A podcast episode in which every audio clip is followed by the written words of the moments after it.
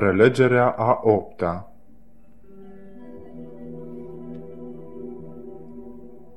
Cum poate ajunge Isus o realitate în viața mea? Știați că pocăința este tot atât de mult un dar al lui Dumnezeu cum este și iertarea?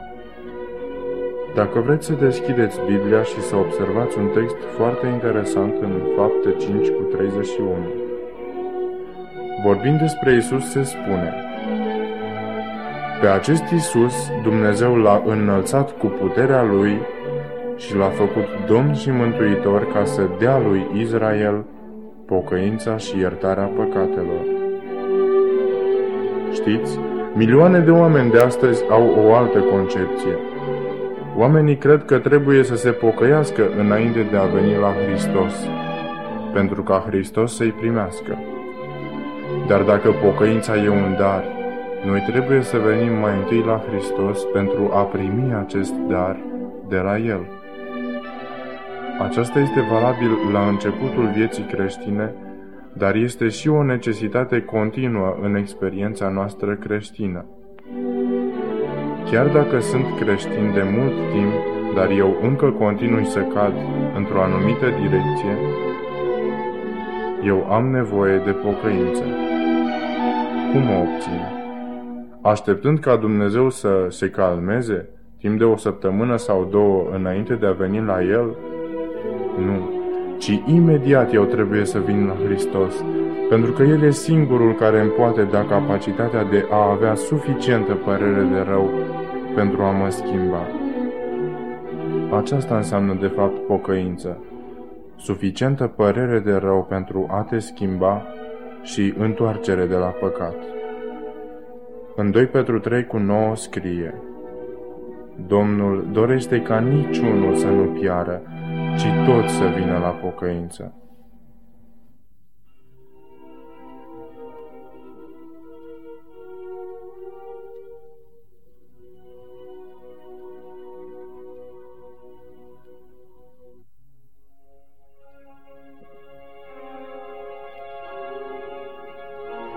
Observați, vă rog, această expresie.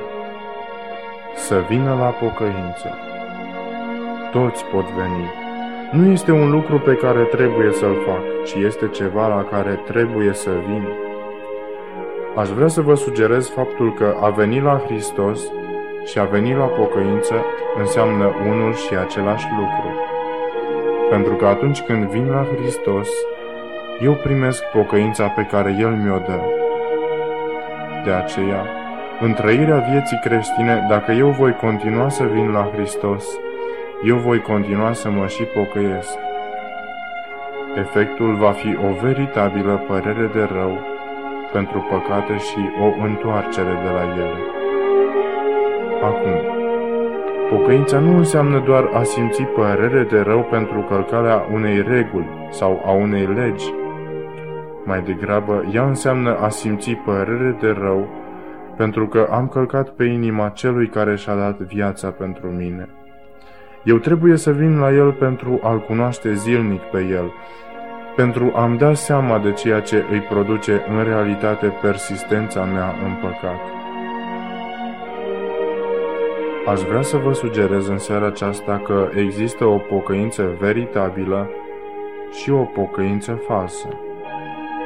Pocăința falsă înseamnă părere de rău pentru că omul a fost prins călcând o serie de legi sau de reguli. Pocăința veritabilă implică întotdeauna o persoană și o inimă zdrobită. Ați părea rău de faptul că ai zdrobit inima cuiva înseamnă a privi în ochii lui Isus, care este o persoană, o persoană plină de căldură sufletească, o persoană în al cărei piept bate o inimă. De aceea cele zece porunci nu sunt de ajuns. Cele zece porunci sunt lipsite de sens până când ajung să fie întruchipate într-o persoană. Numai atunci putem găsi adevărata pocăință. Atunci vă veți da seama că ați zdrobit inima cuiva pe care îl iubiți. În Roman 2 cu 4 ni se spune că bunătatea lui Dumnezeu ne conduce la pocăință. Aș vrea să vă dau acum patru trepte care sunt implicate în adevărata pocăință. 1. Mai întâi îți dai seama că ești un păcătos, capabil de a dezamăgi pe altcineva. 2. În al doilea rând, îți dai seama că Dumnezeu te iubește și că El îți este prietenul cel mai apropiat, pentru că tu cauți să-L cunoști în mod personal. În al treilea rând, când faci ceva care îl întristează pe El, aceasta te întristează și pe tine. Și în al patrulea rând, îți dai seama că, chiar dacă l-ai dezamăgit, dragostea, mila și răbdarea sa nu s-au terminat și că El este întotdeauna gata să te primească înapoi.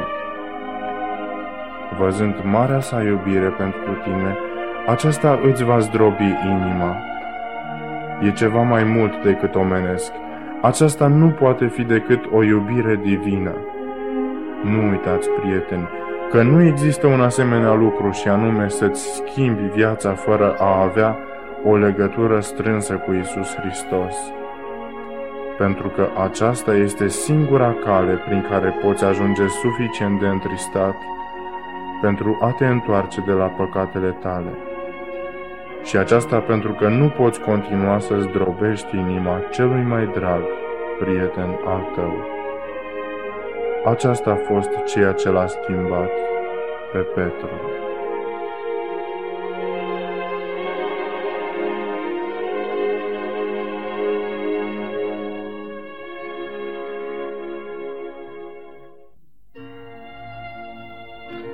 Într-o noapte, pe când stătea la un foc făcut afară, o servitoare l-a acuzat că este ucenicul lui Isus.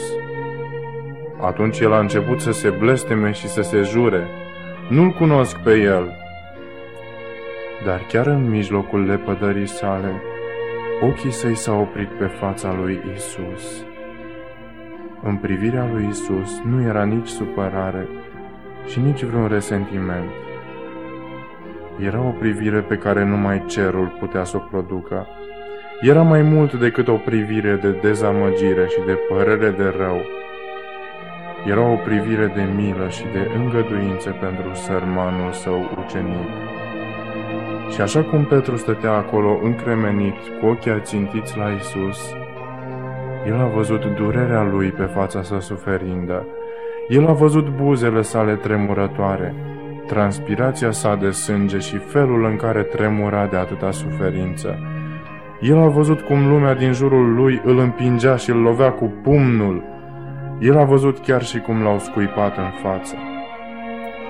Dar aceasta nu a fost tot ce a văzut Petru. Un fluviu de amintiri i-a inundat memoria.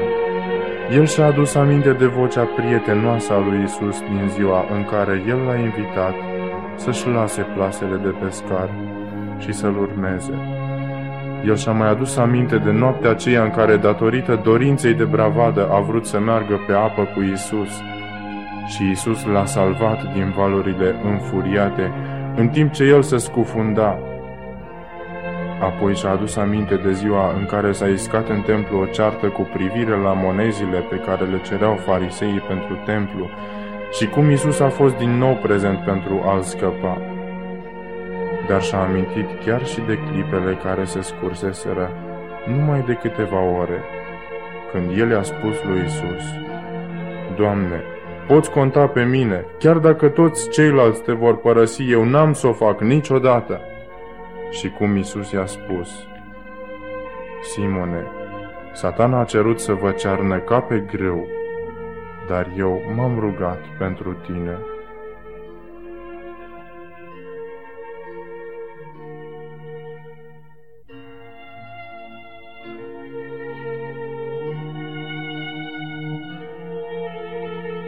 Și deodată, cu ochii înlăcrimați, Petru și-a dat seama că el a dat lovitura cea mai puternică lui Isus în seara aceea. Atunci a plecat de la foc și a ieșit fugind pe poartă, luând-o pe străzile întunecate ale Ierusalimului, ieșind pe poarta de aur și îndreptându-se apoi spre muntele măslinilor. după ce a trecut peste râul Chedron. Acolo, în grădina Ghețemani, a început să caute pe întuneric până când a găsit locul în care Isus se rugase cu câteva ore mai înainte. După ce l-a găsit, el a căzut cu fața la pământ și a dorit să moară. Lui îi părea într-adevăr rău. De ce? Pentru că el zdrobise inima celui mai bun prieten. Petru a trăit. El a dorit să moară, dar a trăit. Când peste câteva zeci de zile a stat în fața miilor de oameni pe care îi invita la pocăință, el știa din experiența sa despre ceea ce vorbește. Când eu și dumneavoastră vom realiza acest fel de părere de rău pentru păcat, atunci am primit adevăratul dar pe care îl oferă Isus. Atunci noi vom fi umpluți cu dorința de a-L cunoaște pe El, prezența și puterea Lui.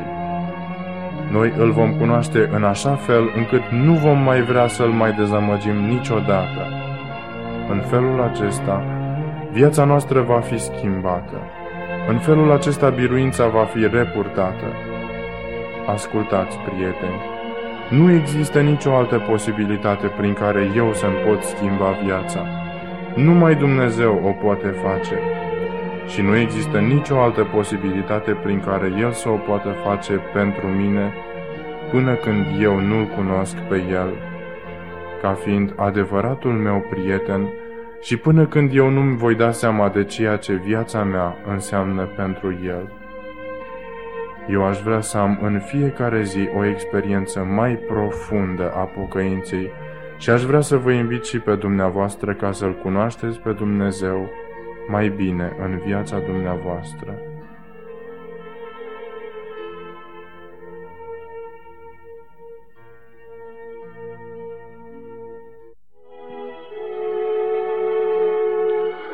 Mătușa mea știe să facă o pâine foarte bună de casă.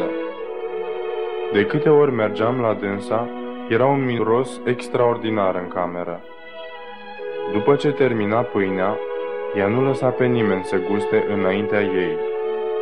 După ce gusta, însă, îmi tăia și mie o felie de pâine pe care o mâncam cu multă plăcere. Deși după aceea mă lăsa ca să mănânc mai mult, eu nu eram mulțumit. Eu vroiam să aflu rețeta și să coc eu singur pâinea ori de câte ori doream.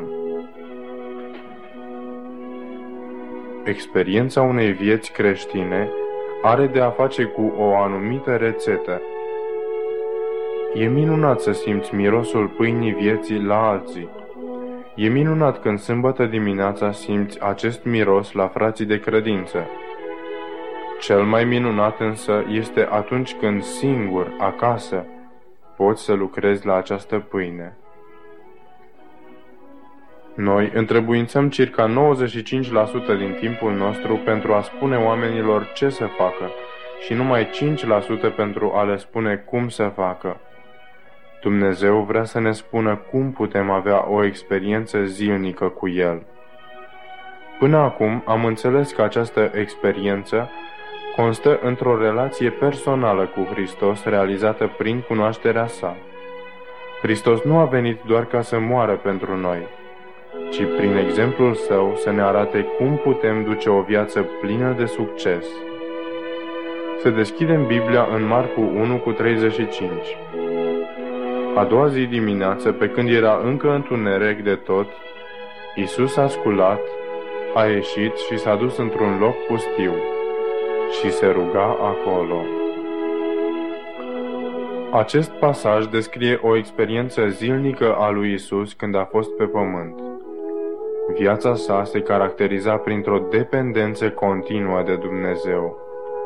Această dependență conștientă se realiza printr-o permanentă comuniune cu Tatăl Său. În același mod putem realiza și noi o comuniune cu Tatăl și cu Fiul. Pentru realizarea acestei comuniuni, vă rog să fiți atenți la o rețetă spirituală. Puteți să o scrieți pe Bibliile dumneavoastră sau oriunde doriți. Fiecare cuvânt este important și trebuie pus la locul lui. Luați-vă timp să fiți singuri la începutul fiecărei zile pentru a cunoaște pe Hristos prin cuvântul Său și prin rugăciune. Să observăm puțin elementele acestei rețete. 1. Să ne oprim mai întâi asupra cuvântului timp. Cât timp? Cred că ar fi drept să spunem că ne trebuie cel puțin tot atâta timp pentru hrana spirituală, cât și pentru hrana fizică. Matei 4 cu 4 Omul nu trăiește numai cu pâine, ci cu orice cuvânt care iese din gura lui Dumnezeu. Cât timp îți trebuie pentru a-ți mânca pâinea zilnică? Cred că cel puțin o oră. Ne luăm și pentru nevoile spirituale tot atâta timp? Cineva spunea, nu știu de unde să-mi iau această oră, pentru că din zorii zilei și până la miezul nopții sunt foarte, foarte ocupat. Iar apoi, și dacă îmi găsesc această oră, ce să fac în acest timp? Trebuie să reținem de la început că e foarte important să ne luăm în fiecare zi un timp semnificativ pentru a cunoaște pe Isus. Când am cunoscut fata care mai târziu a devenit soția mea, nu mi-ajungeau câteva minute pe zi pentru a o vedea. Aveam nevoie de un timp semnificativ pentru a vorbi cu ea, pentru a asculta, pentru a lucra împreună la ceva. Făcând așa, am putut să o cunosc. În cartea Hristos Lumina Lumii, sora White scrie Ar fi bine pentru noi ca în fiecare zi să stăm câte o oră pentru a medita asupra vieții lui Hristos. Mai târziu vom vorbi și despre cum să-ți iei timp și ce să faci cu el.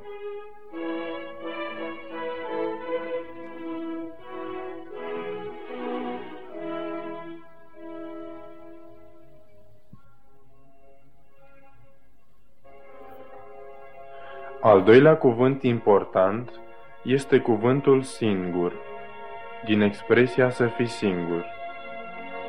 Cineva mă întreba, nu este suficient să mergi la biserică și să asculți acolo despre Hristos? Sau nu este de ajuns ca să te întâlnești cu alții și să discuți despre Dumnezeu? Sau nu ajunge să discuți cu membrii familiei pe marginea unui capitol din Biblie? Să te rogi și să cânți împreună cu ei? Desigur, și aceste activități își au rostul și importanța lor. Nimic însă nu poate lua locul timpului vostru personal când stați singuri în legătură cu Dumnezeu. Îmi aduc aminte că atunci când am cunoscut soția mea, era ocazii în care puteam fi împreună, dar într-un cerc de prieteni. Ne simțeam bine și în acest cerc, dar nevoia de a fi singur și de a ne spune diferite lucruri personale era constantă. Există lucruri pe care trebuie să le spui în mod personal și există lucruri pe care Dumnezeu vrea să ți le spună în mod personal. A treia expresie este la începutul fiecarei zile, sau altfel spus dimineața. De ce dimineața? Cineva spunea, când mă rog seara, simt că trebuie să-mi cer iertare pentru tot ceea ce n-am reușit să fac, pentru tot ceea ce am greșit și pentru tot ceea ce am neglijat. Vedeți, de aceea avem nevoie să începem ziua cu Dumnezeu, pentru a nu mai ajunge ca seara să facem astfel de rugăciuni. Dacă ne luăm timp în fiecare dimineață să medităm la caracterul lui Hristos, atunci vom fi conștienți în restul zilei de prezența sa. Aceasta ne va împiedica să păcătuim și astfel, seara nu vom mai avea pentru ce să ne cerem numai iertare. Dacă privim la experiența lui Isus, pe care am citit-o în Marcu 1 cu 35, observăm expresia, pe când era încă întuneric de tot.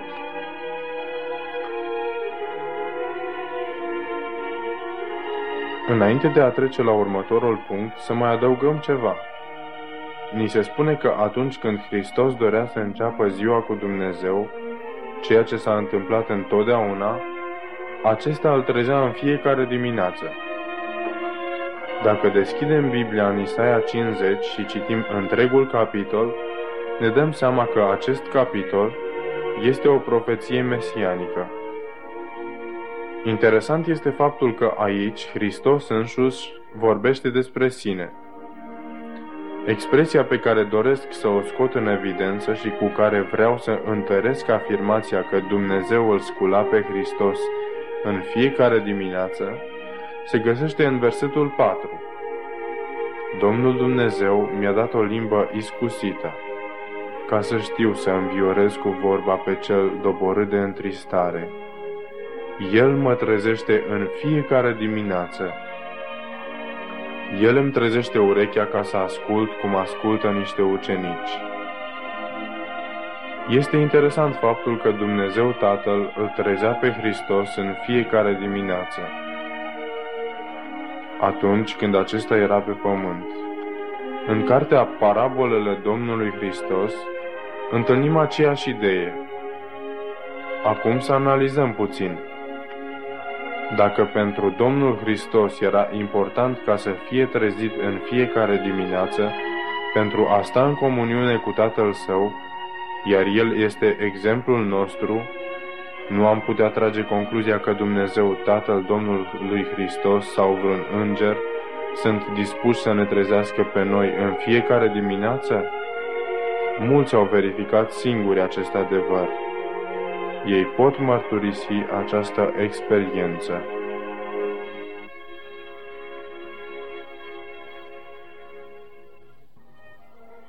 Eu de obicei sunt trezit cu o oră înainte de a începe activitățile zilnice. Uneori mă trezesc chiar noaptea. Atunci mă scol, îmi petrec ora mea cu Dumnezeu, după care mă culc din nou. Sunt sigur că mulți dintre dumneavoastră mai fac această experiență. Alții poate că vor începe de astăzi, oricum, veți descoperi că deși sunteți foarte obosiți în cursul unei zile, dacă vă veți ruga seara la culcare, Doamne, te rog, trezește-mă la ora la care știi că eu am nevoie să fiu trezit. Veți descoperi că Dumnezeu vă va asculta rugăciunea. Dacă sunteți destul de hotărâți să cunoașteți pe Hristos dintr-o experiență personală, cu siguranță că Dumnezeu este atât de serios încât să vă asigure timpul și să vă trezească.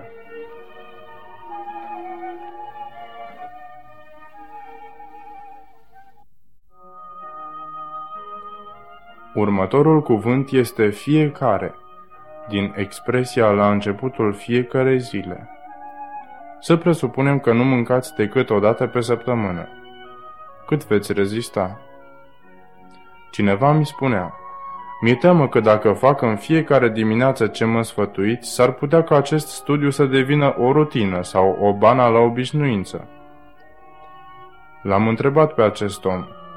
Nu v-a fost niciodată teamă că mâncând în fiecare zi s-ar putea ca aceasta să devină o rutină sau o banală obișnuință? Altcineva m-a întrebat. De ce e nevoie de această oră de dimineață? Nu pot în tot cursul zilei să mă gândesc la Hristos în timpul activităților mele? I-am răspuns. Dar pentru mâncare nu e nevoie să-ți iei un timp anume? Altul mi-a zis. Dacă mi-aș lua timp în fiecare dimineață pentru a studia și a mă ruga, nu ar fi aceasta o altă față a ispitei de a ne lucra mântuirea și neprihănirea cu mâinile noastre? L-am întrebat la rândul meu. Dumneata ai spus vreodată, azi nu mai mănânc pentru că s-ar putea ca hrana să conțină microbi. Sau, dumneata te-ai hotărât vreodată să nu mai respiri aerul care te înconjoară pe motivul că era prea poluat? Desigur, pentru sănătate contează ce mănânci și ce fel de aer respiri. Nu despre aceasta vrem să discutăm acum.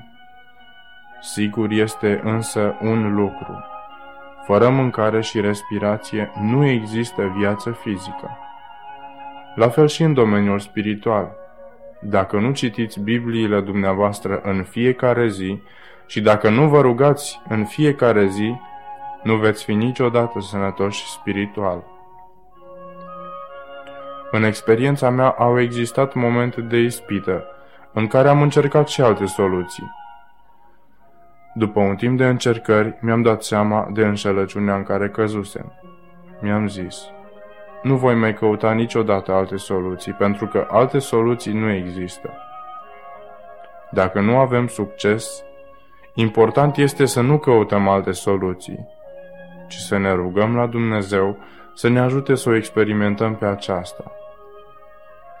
În Biblie Dumnezeu declară, Mă veți căuta și mă veți găsi, dacă mă veți căuta cu toată inima. Noi ar trebui să fim cu Dumnezeu la fel cum suntem atunci când învățăm într-o școală. Acum câțiva ani mă găseam într-o universitate pentru a-mi lua calificarea de pastor. Uneori aveam de învățat niște lecții de istorie care nu mă atrăgeau deloc. Se întâmpla chiar să citesc, să nu rețin, să mă supăr și să arunc cartea cât colo. După aceea însă mă gândeam, sunt în această școală ca să învăț. Dacă nu obțin o notă bună, nu pot să-mi iau gradul de pastor sau evanghelist. Trebuie să citesc acest capitol de istorie. Mă duceam, luam cartea de unde o aruncasem, o deschideam și citeam. Trebuia uneori să citesc de trei ori aceleași pagini pentru a înțelege. Trebuia însă să și repet pentru a învăța. Dacă pentru a obține o notă bună într-o școală trebuie să repetăm de câteva ori aceleași capitole, oare nu ar trebui să repetăm și să insistăm cel puțin la fel de asidu atunci când e vorba de pregătirea noastră pentru veșnicie? Nu vorbesc despre a lucra la mântuirea noastră. Nu uitați că acest timp este necesar pentru cunoașterea lui Hristos. Cunoașterea se realizează prin vorbire și ascultare. Noi îi vorbim prin rugăciune, iar El ne răspunde prin cuvântul Său și chiar prin rugăciunile noastre. Există însă și situații în care, deși îmi iau timp pentru rugăciune, gândurile mele pleacă la plimbare. Astăzi după masă trebuie să mă duc cu mașina la verificare – Mâine sunt invitat la o familie și mai trebuie să mă pregătesc pentru examenul de poi mâine. Soția m-a rugat să-i cumpăr ceva din oraș și nu știu dacă există sau nu așa ceva. Satana face tot posibilul, își dă toată silința ca să ne abate gândurile de la Dumnezeu. El încearcă să ne țină mereu atât de ocupați încât să nu ne luăm timpul acesta. Dacă însă reușim să ne luăm acest timp, atunci satana încearcă să ne abată gândurile de la subiectul care ne interesează. De ce își dă atât de mult interes? Ei bine, cel rău știe că dacă noi vom face zilnic această experiență a cunoașterii lui Hristos, prin studiul și rugăciunea de dimineață, puterea sa va fi zdrobită. Luați-vă timp să fiți singuri la începutul fiecarei zile pentru a cunoaște pe Isus Hristos prin cuvântul Său și prin rugăciune. Următoarea expresie asupra căreia am dorit să ne oprim puțin este cuvântul Isus. Să nu citim Biblia doar pentru a aduna informații teologice și a ne face capul mare ci pentru a cunoaște pe Isus. Este adevărat că toată Biblia ne vorbește despre Hristos ca răscumpărător al omenirii, dar cel mai clar, viața sa este descrisă în cele patru evanghelii. A doua observație. Să nu citim viața sa ca pe ceva care a avut loc acum 2000 de ani în urmă adică să nu lăsăm timpul să ne despartă de acele evenimente. Știți? Ceea ce a făcut Domnul Hristos odată pentru alții, va face și pentru mine acum. Când citiți Evangheliile, așezați-vă în mijlocul tabloului. Veți vedea ce interesante vi se vor părea întâmplările atunci când încercați să vă imaginați chiar și amănuntele. De exemplu, deschid Noul Testament și citesc întâmplarea cu omul atins de lepră, care a venit la Isus pentru a fi vindecat. Vă imaginați mulțimea cum s-a tras înspăimântată înapoi văzând că acest lepros se îndrepta direct spre ea. Vă imaginați cum arăta acest lepros? Vă imaginați ce era în inima lui? Auziți țipetele celor ce se călcau în picioare în dorința de a se feri din calea acestui om? Auziți amenințările? Auziți bătăile inimii acestui nenorocit? Observați ochii înduioșați ai lui Isus. Priviți acest om atins de această boală incurabilă cum cu inima strânsă se aruncă la picioarele Domnului Hristos și îi spune rugător. Doamne, dacă vrei, poți să mă curățești. Fără cea mai mică ezitare, Isus îi spuse, Vreau, fi curățit.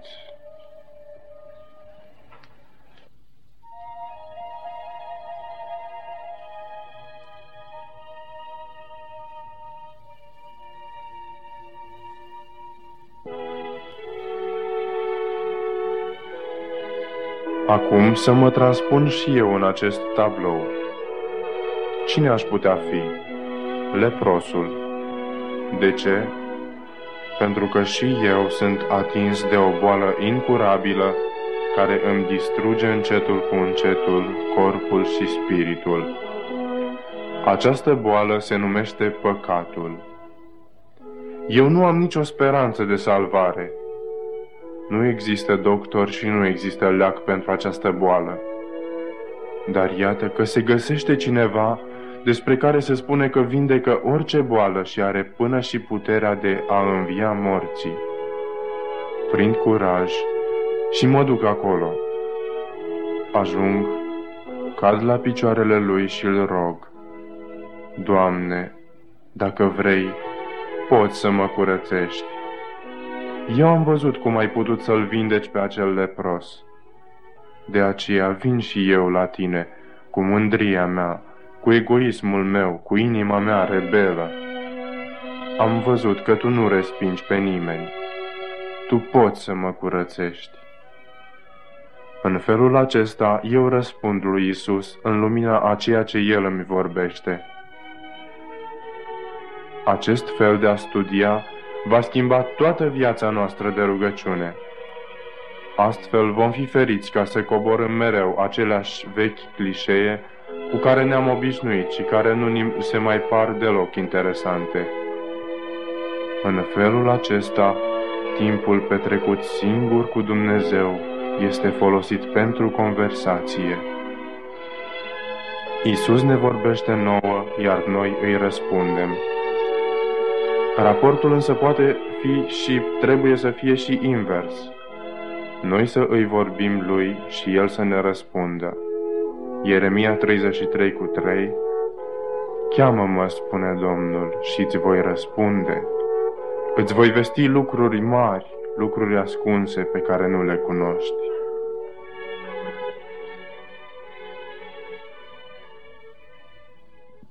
În altă dimineață am citit povestea Samaritanului Milos. Aș dori să mă transpun și în acest tablou. Cine aș putea fi dintre personajele întâmplării? Să zicem că sunt Samaritanul Milos. Ba nu, nu sunt Samaritanul Milos. Să spunem că eu sunt acel om nenorocit care pe drumul spre Erihon a fost atacat de o bandă de dălhari a fost dezbrăcat și apoi bătut până când și-a pierdut cunoștința. Isus, samaritanul milos, vine dintr-o țară îndepărtată. El îmi pune vin și ulei pe rană. El își ia haina pentru a mă acoperi. El mă ajută să ajung la Han și îi spune hangiului, Îngrijește-l până mă voi întoarce și îți voi plăti tot ce ai cheltuit cu el. Oare pe cine reprezintă hangiul? Hangiul reprezintă biserica. Fiți atenți încă o dată la ceea ce spune Isus hangiului.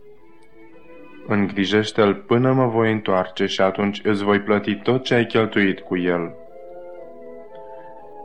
Dacă vreți să mergeți un pas mai departe, vă puteți transpune în locul tâlharilor. Poate că nu ați ridicat cuțitul ca să loviți pe cineva, dar numai noi știm de câte ori cuțitul limbii noastre a rănit pe cei care ne înconjurau. Să luăm un alt exemplu. Sunt sigur că ați citit întâmplarea în care Petru merge pe mare spre Isus, care se apropia de corabie. Parcă ne vedem pe noi înșine mergând pe marea vieții. Știți când a început să se scufunde? În momentul în care și-a luat privirea de la Isus și s-a uitat la ceilalți ucenici cu mândrie. Probabil v-ați dat seama că și noi cădem exact atunci când procedăm la fel ca Petru. Dându-ne seama că ne scufundăm în încurcături și în păcat, vom spune, Doamne, Tu ți-ai întins mâna ca să-l scoți pe Petru din apă. Te rog, scoate-mă și pe mine, căci simt cum mă afund și nu mai am niciun punct de sprijin. Sunt dispus ca să întind mâna. Vreau să fi salvat. Luați-vă timp ca să fiți singuri în fiecare dimineață pentru a cunoaște pe Hristos prin cuvântul Său și prin rugăciune. Dacă vom face așa, vom constata că nu ne vom alege doar cu o cunoștință mai bogată și cu o dragoste mai fierbinte, dar și aici este cel mai important. Noi vom trăi la fel cum a trăit El. Ceea ce mai înainte era atât de greu de făcut, acum facem în mod spontan, în mod natural. De ce? Există un principiu. Atunci când iubești o persoană, în mod natural, în mod automat faci ceea ce îi place acelei persoane.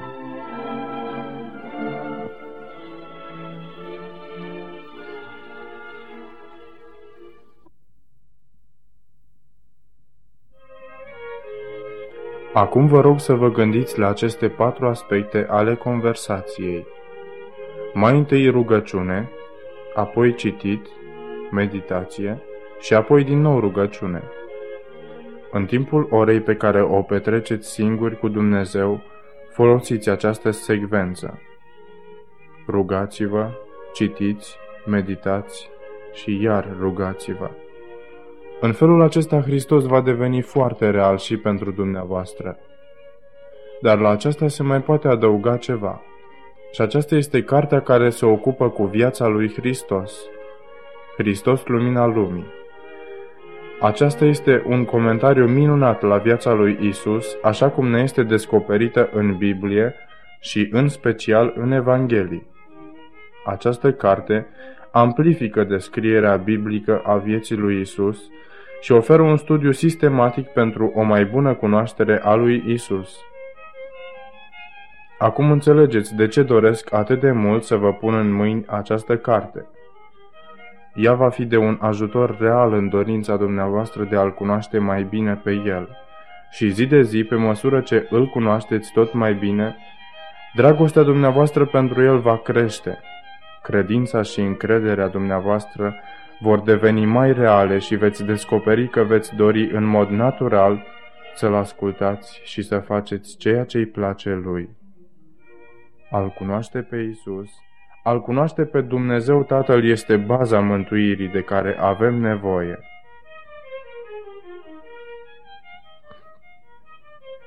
Aș vrea să închei în seara aceasta citind textul din Ioan 17 cu 3. Isus a spus, și viața veșnică este aceasta, să te cunoască pe tine, singurul Dumnezeu adevărat și pe Isus Hristos, pe care l-ai trimis tu. Isus a mai spus, Cine m-a văzut pe mine, a văzut pe Tatăl. Cunoscându-L pe Isus, noi îl cunoaștem pe Dumnezeu Tatăl și pe Dumnezeu Duhul Sfânt. Doriți și dumneavoastră să-L cunoașteți pe Isus zi de zi din ce în ce mai bine în viața dumneavoastră? Rețeta pentru a face aceasta este cuprinsă în ceea ce am vorbit în seara aceasta. Să ne plecăm capetele în rugăciune.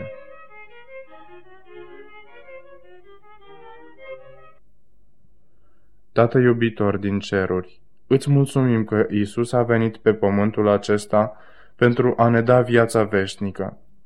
Ajută-ne, Doamne, să ajungem să-L cunoaștem pe El, pentru ca să ajungem să Te cunoaștem și pe Tine, ca pe prietenul și Dumnezeul nostru.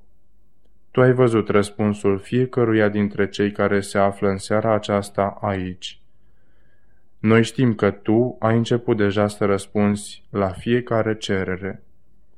Îți mulțumim în numele lui Isus. Amin.